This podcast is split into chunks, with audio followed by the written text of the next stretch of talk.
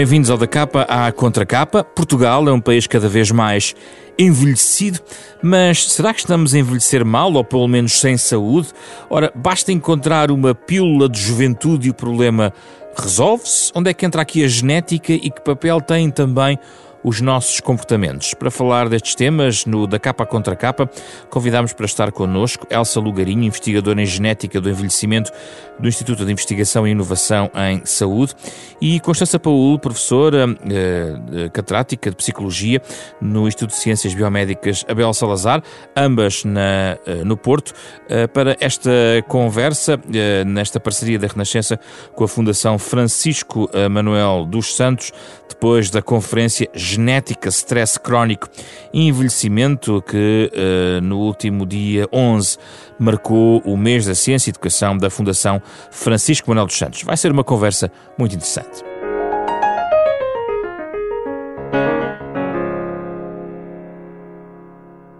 Professoras Elsa e Constança, obrigado pela vossa disponibilidade. Estamos uh, ligadas, ligados todos de forma remota para esta uh, conversa e obrigado uh, pelo tempo disponibilizado para uma conversa à volta do envelhecimento e não só porque, começo por si, Elsa Lugarinho, é verdade somos um país cada vez mais envelhecido, mas eh, pelo que tenho uh, observado e estudado, não basta encontrar um comprimido mágico. Uh, é preciso uma investigação científica abrangente e, uma, e também que as próprias pessoas façam o seu trabalho para travar uh, o envelhecimento, ou pelo menos alguns dos seus efeitos. É isto, professora Elsa?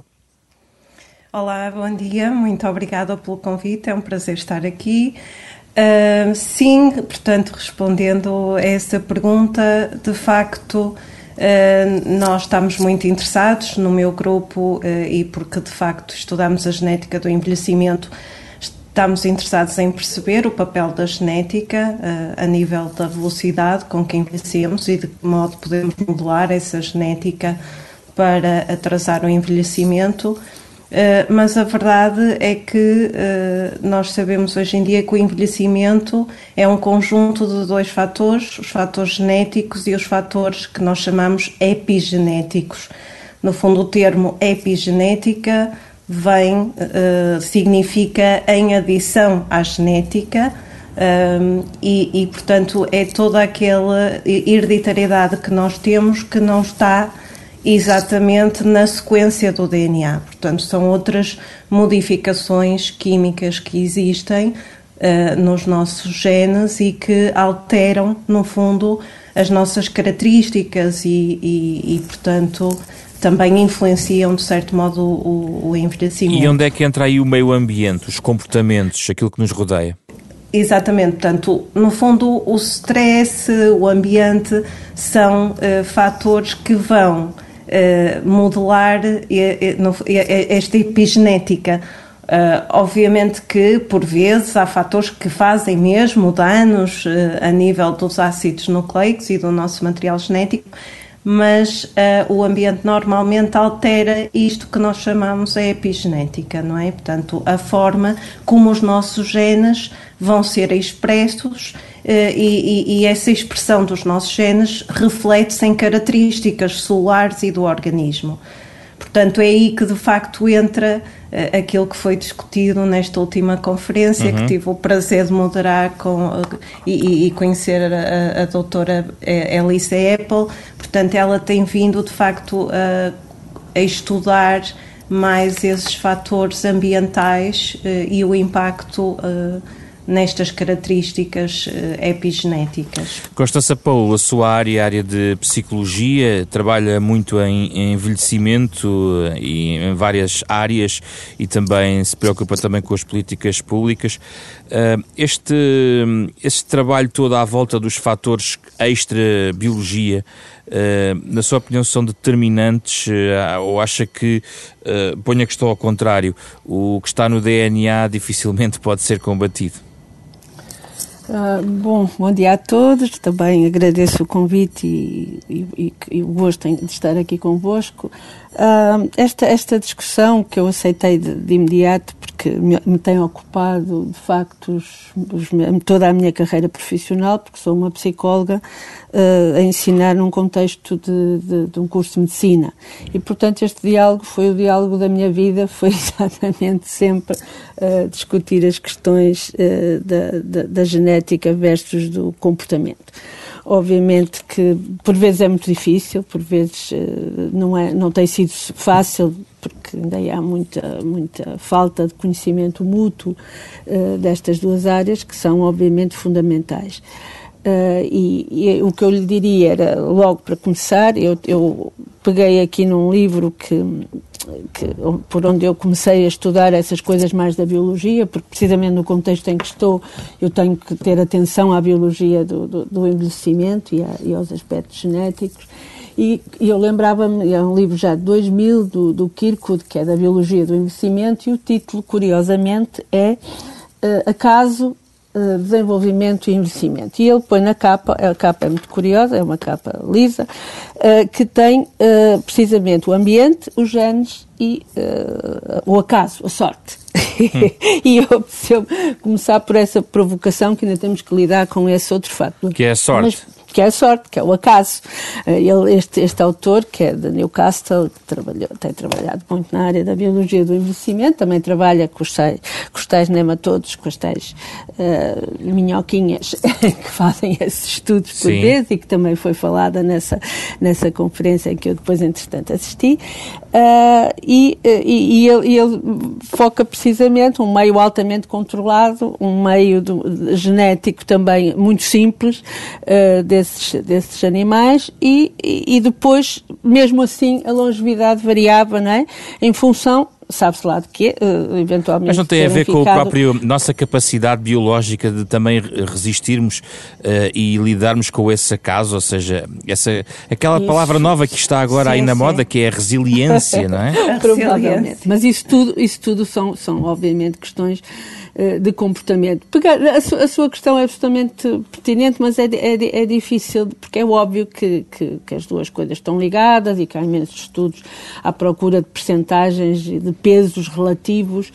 E, e, eu não sei se a questão é, é essa, é uma questão muito mais básica, em que, no fundo, quando nós olhamos a nível para o ser humano, a nível molecular, temos uma realidade, uma realidade, apesar de tudo, mais estudável, mais controlada, e quando passamos precisamente para o nível do organismo, para o nível do indivíduo, os milhões de variáveis de, de inputs e as diversas, eh, as diversas interações que, que, se fizeram, nomeadamente ao longo da vida, portanto, isto ainda complica mais quando falamos de pessoas mais velhas, porque todas essas interações são cada vez mais e mais diversificadas, portanto, o que torna muito difícil e eu diria quase frustrante às vezes nós queremos perceber uh, outra, como é que as outras variáveis estão a interferir nos resultados do envelhecimento. E hum. fazemos estudos altamente complexos, que só, só com este, o, o potencial de, de, de computacional de, de, tratamento de dados e de modelos matemáticos se consegue utilizar,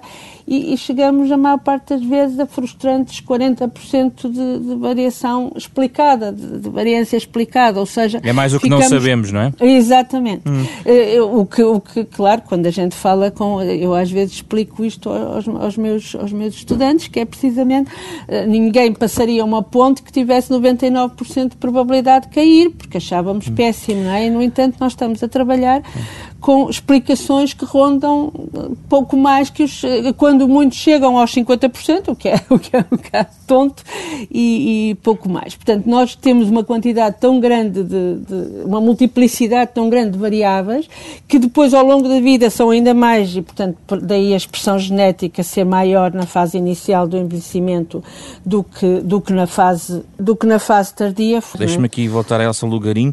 Uh, eu sei que estou aqui a forçar um pouco a uh, o encontro, mas ele existe de facto entre estas duas realidades.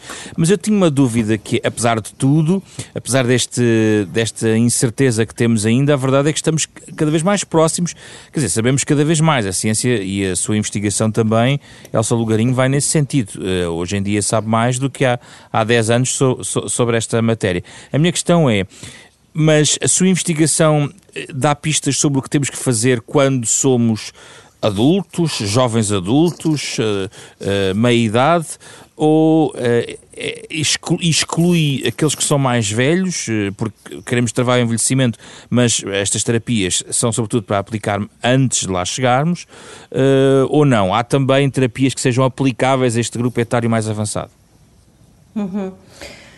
Uh, pronto, eu, eu antes de mais, e, e pegando uh, um pouco também uh, no que estava a, a falar a professora Constança, eu, eu acho que hoje em dia, de facto, nós já temos, evoluímos bastante naquilo que já se percebe sobre o envelhecimento, ou seja, nós já começamos a ter, de facto, muitas respostas a por que envelhecemos e, portanto, isso torna-nos torna muito capazes de uh, pensar em estratégias, de facto, de modelar e de atrasar este envelhecimento.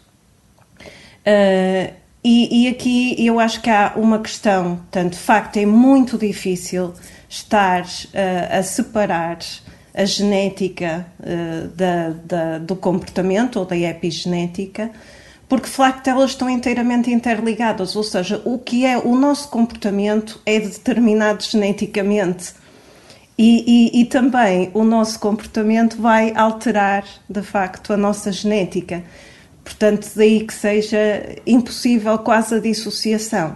Incluindo Agora, aquela questão da resiliência face ao acaso? Incluindo, por exemplo, a resiliência, mas de facto nós, portanto, e isto pegando um bocado que estava a dizer, até que ponto as estratégias de anti-envelhecimento começam numa idade específica, Sim. numa faixa etária específica. Uh, nós, as estratégias de anti-envelhecimento deveriam nascer durante o nosso deveriam surgir logo durante o nosso desenvolvimento embrionário. Não sei se me compreende, porque uh, no fundo o comportamento uh, do, do, dos nossos pais vai estar refletido na, na, na epigenética que eles nos transmitem. E, e, portanto uma mas professora mas é uma, é uma fatalidade genética ou seja o que é que podemos não mudar? é não exato. Portanto há de facto uma fatalidade genética se assim o quiser dizer mas nós ainda somos donos de facto de reverter essa essa hereditariedade que, que temos em termos epigenéticos. Uh, e, e, de facto há agora medidas, portanto, nesse aspecto eu acho que a biologia uh, evoluiu consideravelmente. Em medição. No fundo, nós neste momento, se quisermos, podemos determinar a nossa idade biológica, ou seja, não o número de anos cronológicos, vá, não é? Eh, mas sim o que é que eles representam em termos de biologia, não é? Porque uma pessoa pode ter 40 anos, mas na verdade biologicamente ter 30, não é? Uhum. E portanto há marcadores uh, nas nossas células que neste momento nos dão uma medição muito aproximada do que é a nossa idade biológica. E por isso é que agora os estudos comportamentais, que, que pareciam sempre de facto uma área menos uh, exata uh, em termos de impacto no envelhecimento, não é? É muito difícil medir-se comportamentos, mas neste momento, com uh, esse cruzamento entre, de facto, estudos comportamentais e a medição a nível de marcadores biológicos, e estou a falar do, do que é conhecido por o, o, o relógio epigenético, que são marcas de metilação no DNA, e também o, o comprimento dos telómeros, aquelas extremidades dos nossos cromossomas, conseguimos agora fazer esse tipo de experiências em que de facto há uma modulação de comportamento e vemos como é que aquilo se reflete na idade biológica. E o que se chega à conclusão, e isto são as boas notícias, é que de facto uh, o comportamento pode reverter a nossa epigenética que... menos em que menos medida? favorável. Em que medida? É muito, pode reverter um bocadinho, pode reverter mais? O que é que os, a ciência nos diz neste momento? Não existe, eh, é assim, não existem uh, reversões, quer dizer, uh, há sempre percentagens, não há um 100%, claro. não é? Uh, e, portanto, isto obviamente que depois varia de, de, de modelo experimental para modelo experimental, uh, varia do tipo, uh, de facto, de background genético que Uh, se tem em contexto. Mas, mas, porque mas, isto, professora, atenção, mas, diga, diga, sim, diga, diga. É, é, que isto para dizer, nós temos sempre esta ideia da fatalidade genética, sim. mas também há tal sorte genética. Portanto, há às vezes condições que mesmo com um comportamento muito eh, pouco favorável, a genética é muito dominante. Mas admite, professora, que, que, tendo em conta a hereditariedade, eh, se as mudanças forem graduais ao longo das gerações, em duas ou três gerações, pode reverter de forma significativamente sim, alguns sim, problemas, certo? Sim, sim, sim. E nesse aspecto, eu eh, até o, portanto, o livro que que, que, que, trazia aqui, que acho que era. Pode já adiantar. Posso já adiantar. Pode, pode. Uh, é, o livro, é um livro que se chama Lifespan, hum. uh, portanto, eu, eu li em inglês. Uh, é Longevidade, e é escrito por o, o professor David Sinclair. Uh, que trabalha uh, em Harvard uh, e é considerado, foi considerado pela revista Time uma das figuras, uma das 100 figuras mais influencia, influenciantes do, do, no fundo no, do mundo. e porquê? Porque o professor David consegue de facto uh, fazer. Uh, ele é um otimismo, é um otimista, peço perdão, do, da, da longevidade e de que nós iremos de facto chegar uh, a, a, uma vida saudável muito para além dos 100 anos. Ou seja, ele acha que nós vamos, com o passar das gerações, conseguir, e com todas as conquistas que têm sido feitas a nível de comportamento e de também intervenções uh, uh, farmacológicas que se pode adicionar décadas. Portanto, que nós vamos conseguir viver saudáveis para além dos 100 anos. Sim. Uh, e este livro explica uh, uma teoria que é, no fundo, tem muito a ver com o que nós também estamos a, a estudar no laboratório, eh, que é a, a, teoria da instabilidade genómica, ou seja, nós de facto acumulamos muitos erros e muitas mutações uh, no nosso material genético ao longo uh, da idade. E, portanto, tudo o que são uh, aspectos que consigam aumentar a eficiência com que conseguimos corrigir esses erros do DNA podem, de facto, ajudar-nos a alcançar essa tal longevidade isenta das doenças do envelhecimento. Deixe-me passar aqui à professora Constança Paul, também na mesma medida, estamos aqui a falar no fundo da mudança que nós próprios podemos uh, uh, fomentar no, no, nossa, no, nossa, no, nosso, no nosso comportamento uh, e cruzando em várias gerações, pelo que percebemos, podemos eventualmente reverter algumas, algumas situações. Gostava de transpor isto para o seu campo de trabalho na psicologia. O que é que nos quer acrescentar sobre isto? Olha, quero acrescentar que, que, que, isso é absolutamente factual. Por exemplo, a restrição calórica está, está mais que estudada. A, a, dúvida é se eu quero realmente ter uma alimentação de 750 calorias e abdicar das, de, de, de, do, do prazer da alimentação, por exemplo. Não São basta opções. querer, não é? São opções. Quando me falo em décadas, eu posso, e já há muitos casais que o fazem, que cada vez mais restringem uh, o acesso a determinados alimentos às, às, crianças desde que nascem, não é? Portanto, retardam a introdução de, de açúcar, de, de determinados alimentos.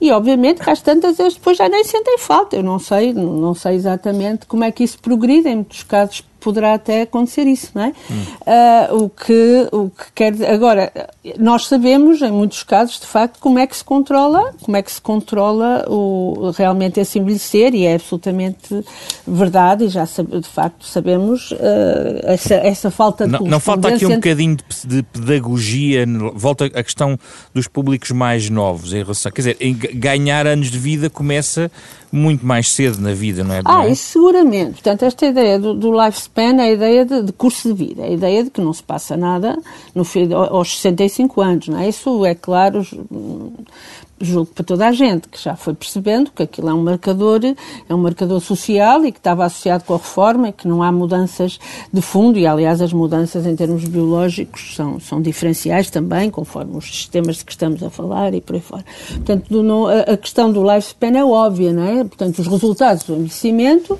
têm a ver com todo o processo de, de, desde que se nasce e até, e até provavelmente na fase fetal e por aí fora. Portanto, isso, isso parece-me absolutamente claro. Agora, em muitas situações, uh, podemos, podemos ter opções, outras vezes a, a, opção e a liberdade de opção têm a ver com condições sociais, portanto, quer dizer, enquanto uhum. uma pessoa pode optar, outra só sobrevive e, portanto, uh, seguramente que não faz escolhas alimentares inteligentes ou deixa de fazer. Depois, se pegarmos só nos que podem fazer uh, essas opções inteligentes, obviamente que têm, há, há, prós e contras, quer dizer, é abdicar de de um prazer uh, apostando numa, numa, numa, numa qualidade de, de saúde maior durante o certo. processo de envelhecimento.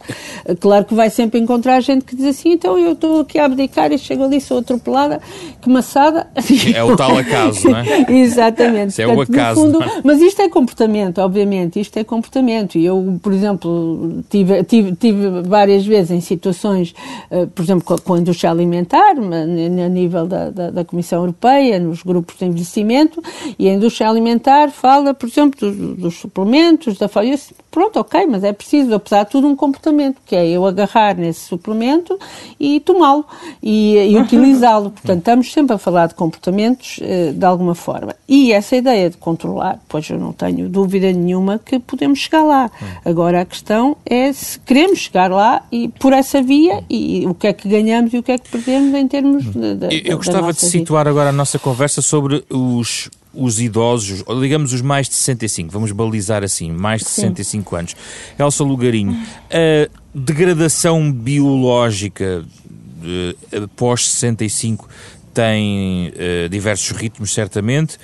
Uh, obviamente eu acredito que, que, tem a ver com, digamos, com todo esse material genético uh, uh, de cada um, mas o que é que a ciência nos diz sobre essa degradação pós-65 hoje em dia? Não, é possível compará-lo com o que existia no tempo dos nossos avós? O que é que nós sabemos sobre isso? Muito bem, portanto, é assim, hoje em dia eu acho que de facto já há muitas tipologias diferentes de, de envelhecimento. os 65 anos realmente já em muitas situações não, Exatamente. Uh, mas há, em Portugal, eu, eu acho que infelizmente ainda não estamos com uh, um envelhecimento que eu uh, entenda como saudável, porque de facto os nossos idosos têm ainda muitas comorbilidades perda de mobilidade e, e muitas doenças, de facto, eh, do envelhecimento. Portanto, nesse sentido, eh, não acho que sejamos. Somos uma sociedade, de facto, muito envelhecida, eh, mas não acho que ainda estejamos numa fase de um envelhecimento ativo e saudável. Mas Portanto, vamos, vamos, vamos, há... vamos por partes. Os 65 são ainda novos porque com a esperança média de vida aumentar, provavelmente o, o, maior número de pessoas com 65 anos ainda capazes de fazer muitas coisas. A Ora... questão que se coloca aqui eh, tem sido colocado o debate sobre que tipo de envelhecimento temos, com saúde ou sem saúde. Foi no fundo aqui também que começou a conferência da semana da, do dia 11, uh, falou-se sobre isso, quer dizer, a expectativa de vida e a qualidade de vida que nós temos depois dos 65 anos. E aquilo que eu queria saber era se gradualmente estamos a ganhar saúde pós 65 ou não. Uh, não sei uh, se. Ai, desculpe. Elsa.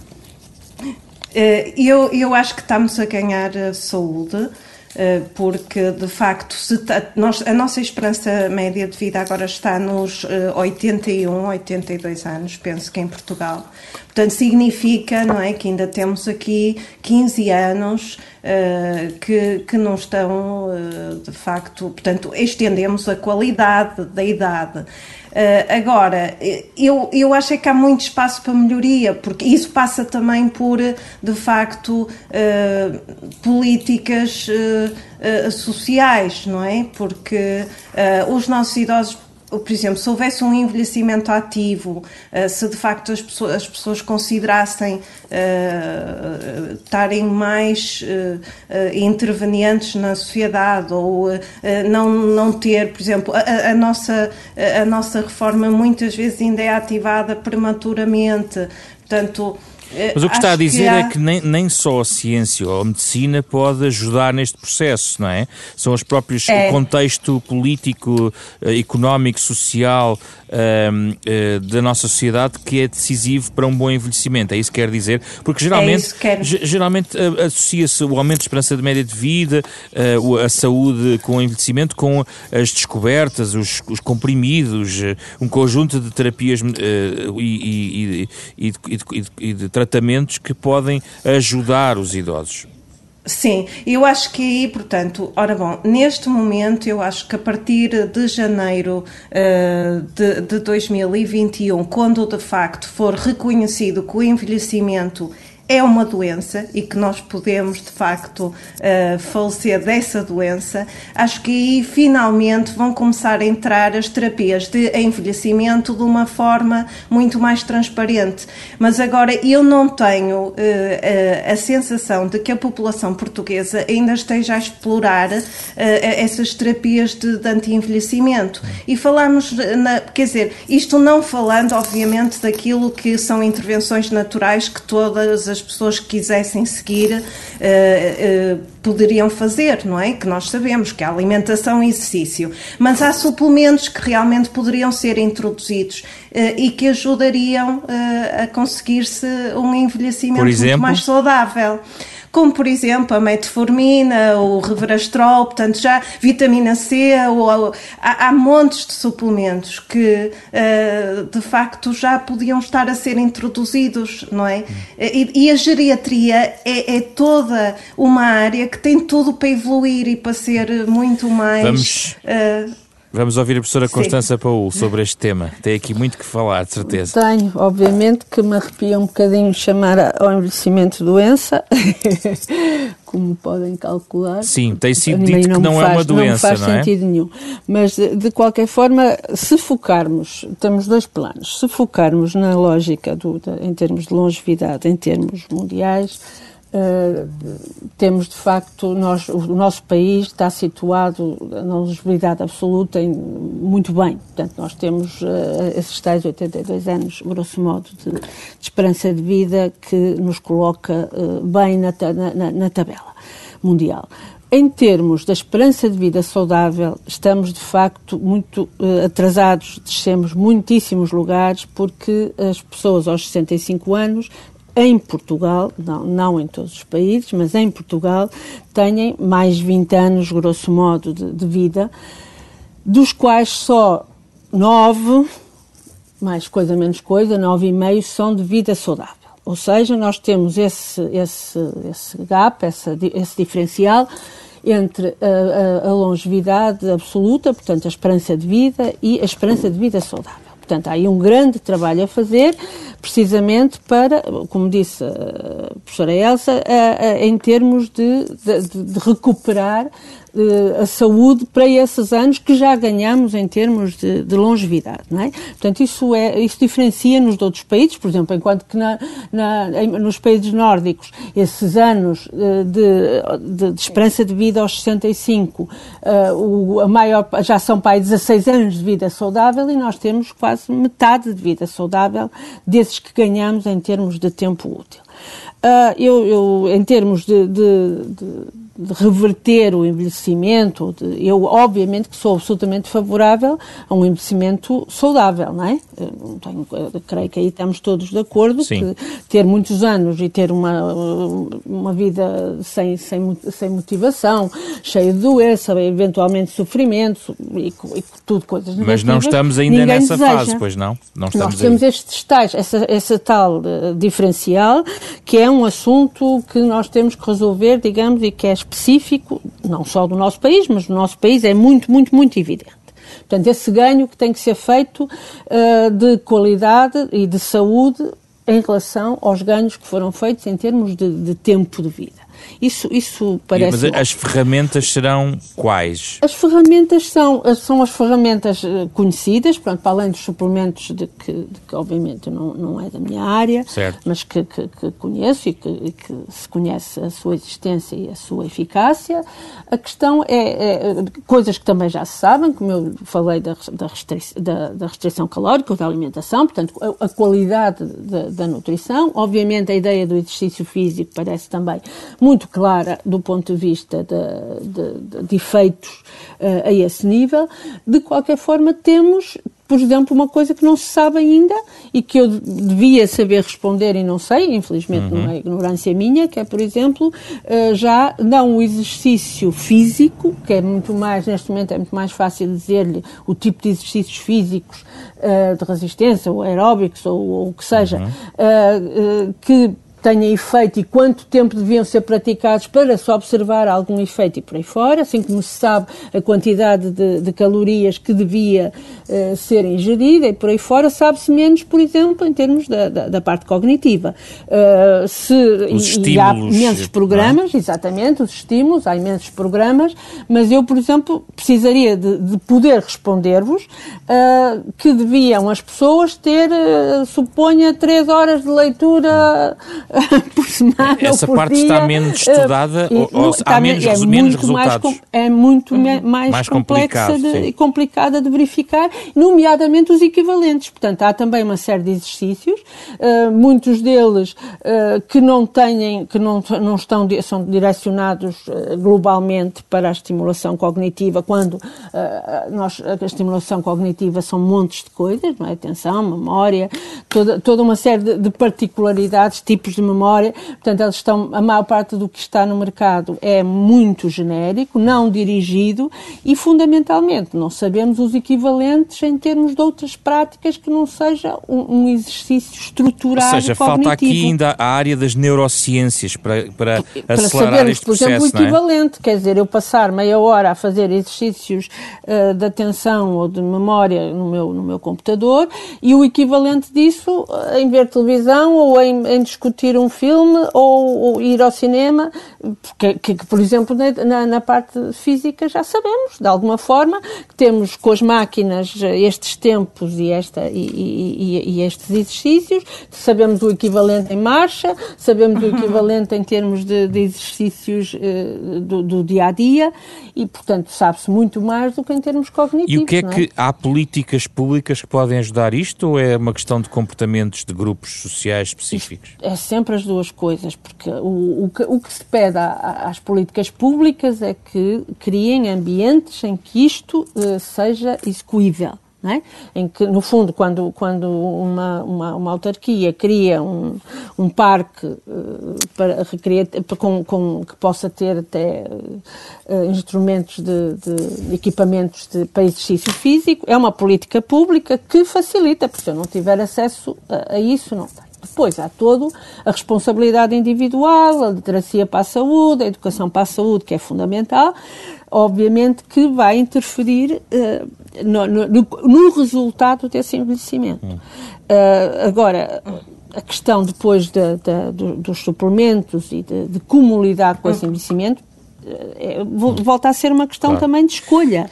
E Eu... essa escolha também é importante. Primeiro é preciso que haja possibilidade de escolher e depois essa escolha é sempre uma atitude, uma preferência. Quer dizer, eu posso saber exatamente, é como a história do, sei lá, do tabaco. Uhum. Os maços dizem, uh, fumar mata. E as pessoas, então, já devem, devemos todos ter assistido, as pessoas na tabacaria a dizer: olha, dê-me um desses que, que, diz fumar mata e não me dê aquele que diz que fica impotente. Sim. Porque não gosto nada de levar isso no bolso e estar a olhar para isso. Quer dizer, portanto, isto são comportamentos. Uh, Elsa Lugarinho, e, e nos dois casos se fuma. Queria, queria acrescentar. Eu queria acrescentar aqui também algumas notas e, também continuando um pouco o que a professora Constança acaba de comentar. Uh, é interessante que, na verdade, também há aqui um aspecto importante. Começa-se a perceber que de facto o que uh, o, o, rejuvenescimento uh, do organismo, uh, muitas vezes olhando-se a nível de pele ou qualquer outro órgão, o que é curioso é que se reflete no rejuvenescimento cognitivo. E, portanto, há agora muitas uh, medições, de facto, desse rejuvenescimento cognitivo. E, portanto, isto para dizer que há modulações, de facto, como o exercício e a restrição calórica, que neste momento já conseguem uh, ter provas dadas a nível de uma melhoria cognitiva. Uh, mas há também a questão, de facto, por exemplo, de haver a possibilidade de haver um exercício também para o estímulo cognitivo. E aqui há dois exemplos muito interessantes que começam também a surgir. Uh, um até foi, uh, está a ser testado pela professora uh, Alice Apple e que é aquilo que se chama o stress hormético, ou seja, em vez de termos, portanto, o stress crónico é claramente mau, mau mas... Há um stress bom. Digamos há um assim, é? stress é? bom e é curioso, por exemplo, um stress bom Uh, e que uh, até tem e, e, e, que até um dos aspectos estudados pelo professor David Sinclair é, que, que é uh, o, portanto o, aquele stress causado pela sensação de frio ou seja, se nós expusermos portanto, aquelas pessoas que estão um minuto de um banho gelado, isso é um stress que pode ser um stress bom porque realmente estimula uh, enzimas que nós temos que nos ajudam na tal uh, componente de reparação dos nossos danos. E depois há outro aspecto, ainda um bocadinho mais embrionário, mas começa-se a falar que é o chamado neuroenhancement no fundo, eh, uma melhoria de, de, de, da nossa estimulação uh, uh, neuronal. Hum.